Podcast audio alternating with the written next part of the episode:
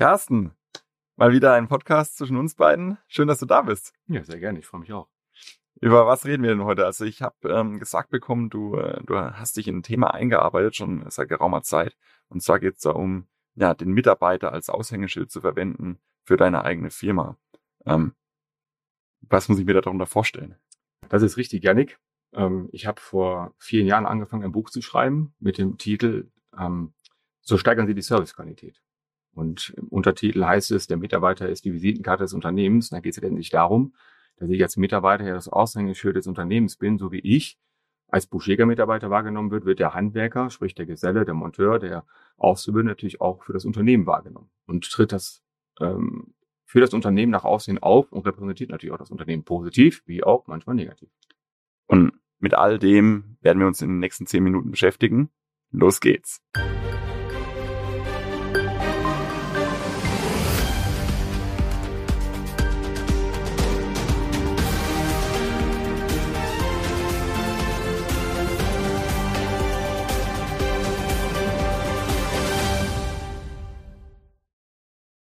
Also Carsten, du hast gerade schon gesagt, der, ähm, der Mitarbeiter ist im Prinzip derjenige, der sich ja mit dem Unternehmen eigentlich identifizieren muss, der mein Unternehmen nach außen hin vertritt.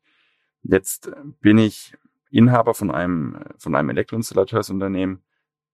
Worauf muss ich denn da dann achten, dass das auch so wahrgenommen wird von meinen Endkunden dann am Ende?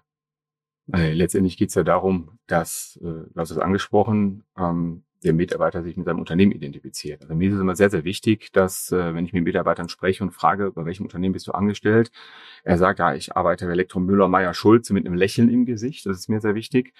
Und äh, auch diese Haltung wird ja von Kunden wahrgenommen, positiv wie negativ. Mhm. Und äh, das ist ein wesentlicher Aspekt in meinem Seminar, dass ich immer gerne wieder anspreche und sage, pass auf, wenn du nachts um drei geweckt wirst und gefragt wirst, wo, wo arbeitest du, dann möchte ich, dass du mit Freude aus dem Bett springst und sagst, ich arbeite bei Elektro Meyer, Müller, Schulze. Genauso wie ich nachts um drei Uhr mir die Hand auf die Brust schlagen und sage, ich bin Buschjäger-Mitarbeiter, weil ich einfach Bock habe, in dem Laden zu arbeiten. Hm, da geht es jetzt also um die Mitarbeiterzufriedenheit. Hast du da auch ein, zwei Tipps, sage ich jetzt mal, die du uns schon mal im Voraus zur Verfügung stellst, wie ich dann diese Mitarbeiterzufriedenheit vielleicht erhöhen kann? Ja, grundsätzlich geht es darum, ähm, und das ist auch etwas, was wir in der Umfrage beziehungsweise die Unternehmensberatung Heckner vor ein paar Jahren gemacht hat, denn die größte Motivation auch für den Mitarbeiter ist das Betriebsklima. Das heißt, wenn ich als Arbeitgeber eine, ja, ein Betriebsklima, ein Umfeld schaffe für Mitarbeiter, wo sie gerne hingehen, ist das schon mal ein wesentlicher Aspekt, um Erfolg zu haben. Dann kommt es natürlich auf die Mischung Unternehmen an, denn jeder ist ja anders gepolt, jeder ist äh, von seinen Launen her anders, vom Auftreten anders. Wir haben Menschen, die sind extrovertiert, introvertiert. Da geht es einfach auch darum, eine gute Mischung zu haben und vor allen Dingen auch, dass die Mitarbeiter eine vernünftige Kommunikation untereinander pflegen. Das heißt, wenn ich natürlich zum Kunden gehe, bringt ein lockerer Umgangston in der Regel nicht. Da muss ich einfach eine vernünftige ja, Kommunikation untereinander haben, dass der Kunde auch sieht, so wie der eine Mitarbeiter bei mir auftritt, überträgt das auf alle Mitarbeiter. Das heißt, wenn er das Ganze positiver ranbringt, dann sind alle Mitarbeiter so. Okay, das heißt, wir, wir, wir müssen im Prinzip schauen, dass das Betriebsklima super ist und das überträgt sich dann auch auf die ähm, Baustelle oder im Prinzip vor Ort beim Kunden. Ähm, wir haben da ja noch andere Schnittstellen, sage ich jetzt mal, wenn wir mit unseren Kunden in Kontakt kommen. Sei es jetzt äh, beim ersten Auftreten, sag ich jetzt mal, wenn ein Angebot auf den Tisch kommt oder wie du schon gesagt hast, wenn wir dann schon vor Ort sind. Ähm, jetzt heißt ja dein gesamtes Programm irgendwie die Servicequalität steigern. Mhm. Dieser Service, was umspannt er denn eigentlich? Ähm, weil das, das ist ja ein Riesenportfolio, gerade auch im Elektrohandwerk. Ja, das ist ganz einfach. Ähm, ich sage es den Mitarbeitern immer ganz einfach. Der Endkunde erwartet von deinem Arbeitgeber, sprich von deinem Chef, ein Angebot und eine Schlussrechnung. Und alles dazwischen bist du. Denn letztendlich verlieren wir knapp zwei Drittel aller Kunden aufgrund von schlechter Servicequalität. Was bedeutet das? Ja, wenn du zu spät zum Kunden kommst, ist es doof. Wenn der Kunde dich um 9 Uhr erwartet und du um 9.10 Uhr erst aufschlägst, dann wartet er ja schon 10 Minuten auf dich. Das heißt, wenn ich weiß, ich komme zu spät, rufe ihn an. Das ist auch eine Erwartungshaltung, die der Kunde heute immer noch ans Handwerk hat. Das heißt, die berühmte Handwerker, Viertelstunde kommt er eh zu spät. Also ist es das Ziel des Unternehmens, die Erwartung des Kunden zu übertreffen. Das heißt, komme ich zu spät, rufe ihn entsprechend an. Wenn ich beim Kunden bin, habe zwei Stunden für die Arbeit veranschlagt und möchte nach elf, äh, nach zwei Stunden gehen und um elf Uhr das äh, Gebäude verlassen und bin um 11.30 Uhr immer noch nicht weg, wird der Kunde auch langsam unruhig. Also ist es wichtig, auch den Kunden darüber zu informieren, du, ich brauche eine halbe Stunde länger, und dann kann der Kunde entscheiden, okay, du darfst die halbe Stunde länger bleiben oder du musst nochmal wiederkommen. Was ist sein Unternehmen oder sein Privathaus, je nachdem, wo ich gerade bin. Ein anderer Aspekt ist, äh, kennst du sicherlich auch, äh, auch ich habe immer wieder Handwerker bei mir zu Hause und ich erwarte, dass der Handwerker alles zur Erledigung der Arbeit mitbringt. Mhm. Kleinigkeit wie Handwerker Kehrschaufel. Letzte Woche war auch wieder jemand bei mir, dem habe ich Handwerker Kehrschaufel gegeben. Ja, und als meine Frau es dann gesucht hat, wo war es? Im Keller. Ja, das äh, der Klassiker, würde ich behaupten. Aber okay, ähm, in der Vorbesprechung hast du mich äh, gefragt, naja, was mache ich denn, wenn ich zwei Angebote auf dem Tisch habe von dem ersten äh, Unternehmen, ABB und Buschega verbaut, gleicher Preis, ähm, gleicher Tag, also im Prinzip das gesamte Spektrum ist erstmal gleich und ja, die Firma B eben auch Kunde von ABB und Buschega und ähm, auch der gleiche Preis, identische Preis. Zu wem würde ich denn gehen? Und ähm, ich konnte das nicht richtig beantworten aus dem Bauch heraus, weil ich bin Ökonom, ja, in erster Linie. Mir, mir geht es vor allem mal am Anfang vielleicht um den Preis, aber du hast ja dann eine Antwort gegeben. Und das war ja eigentlich auch das, über was wir gerade geredet haben. Wie kann jetzt aber der Kunde das Ganze auch vermitteln auf Kundenseite, dass, ja, dass er eben diese Qualität auch mit sich bringt?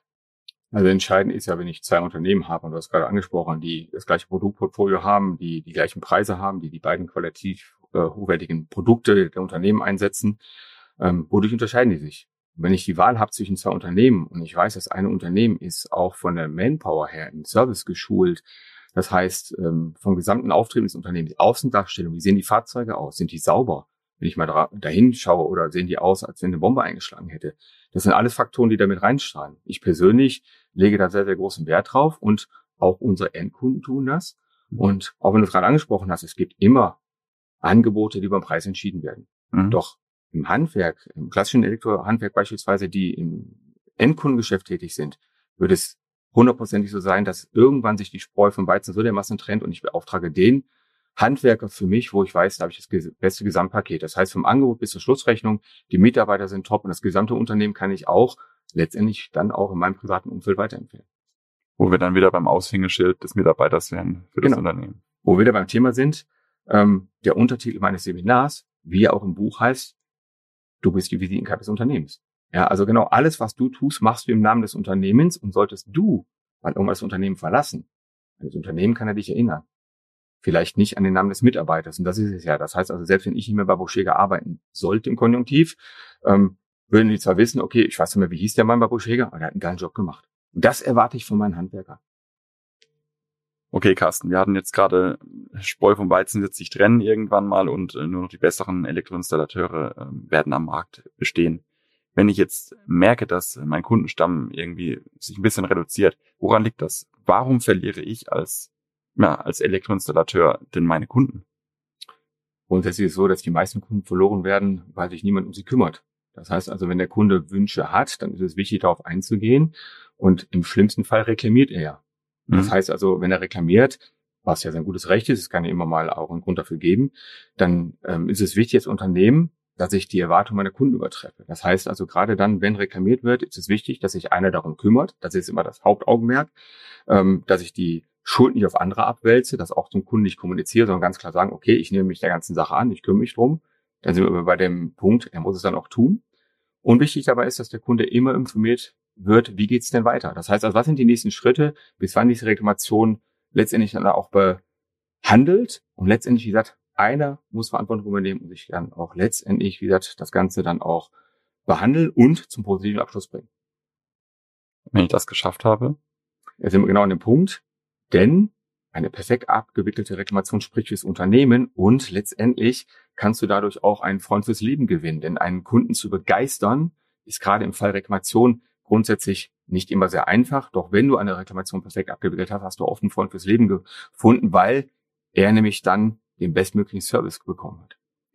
So, Carsten, jetzt äh, meine, meine abschließende, ultimative Frage. Du hast uns ja jetzt eigentlich alle Antworten gegeben. Muss ich dann überhaupt noch auf dein Seminar gehen?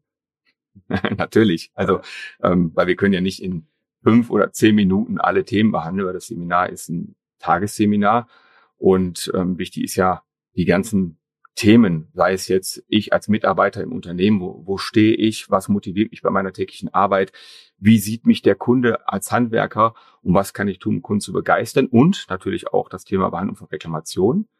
Ähm, was wir übrigens auch in kleinen Arbeitsgruppen dann noch in verschiedenen Aufgaben dann noch behandeln. Das heißt, wir werden in kleinen Workshop-Gruppen auch Reklamationen behandeln, um da ein bisschen Sicherheit zu bekommen, was gibt es für verschiedene Reklamationen, wo geht die Reise hin.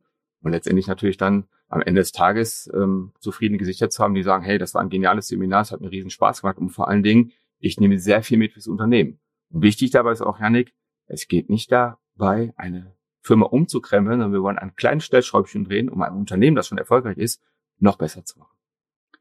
Also jeder, der sich jetzt angesprochen fühlt, ähm, klickt in den Folgenotizen auf den Anmeldelink. Ähm, wir verlinken es, wie gesagt, und dann freue ich mich, wenn alle wieder dabei sind beim nächsten Mal, wenn es wieder heißt Blindleistung, der Elektriker-Podcast.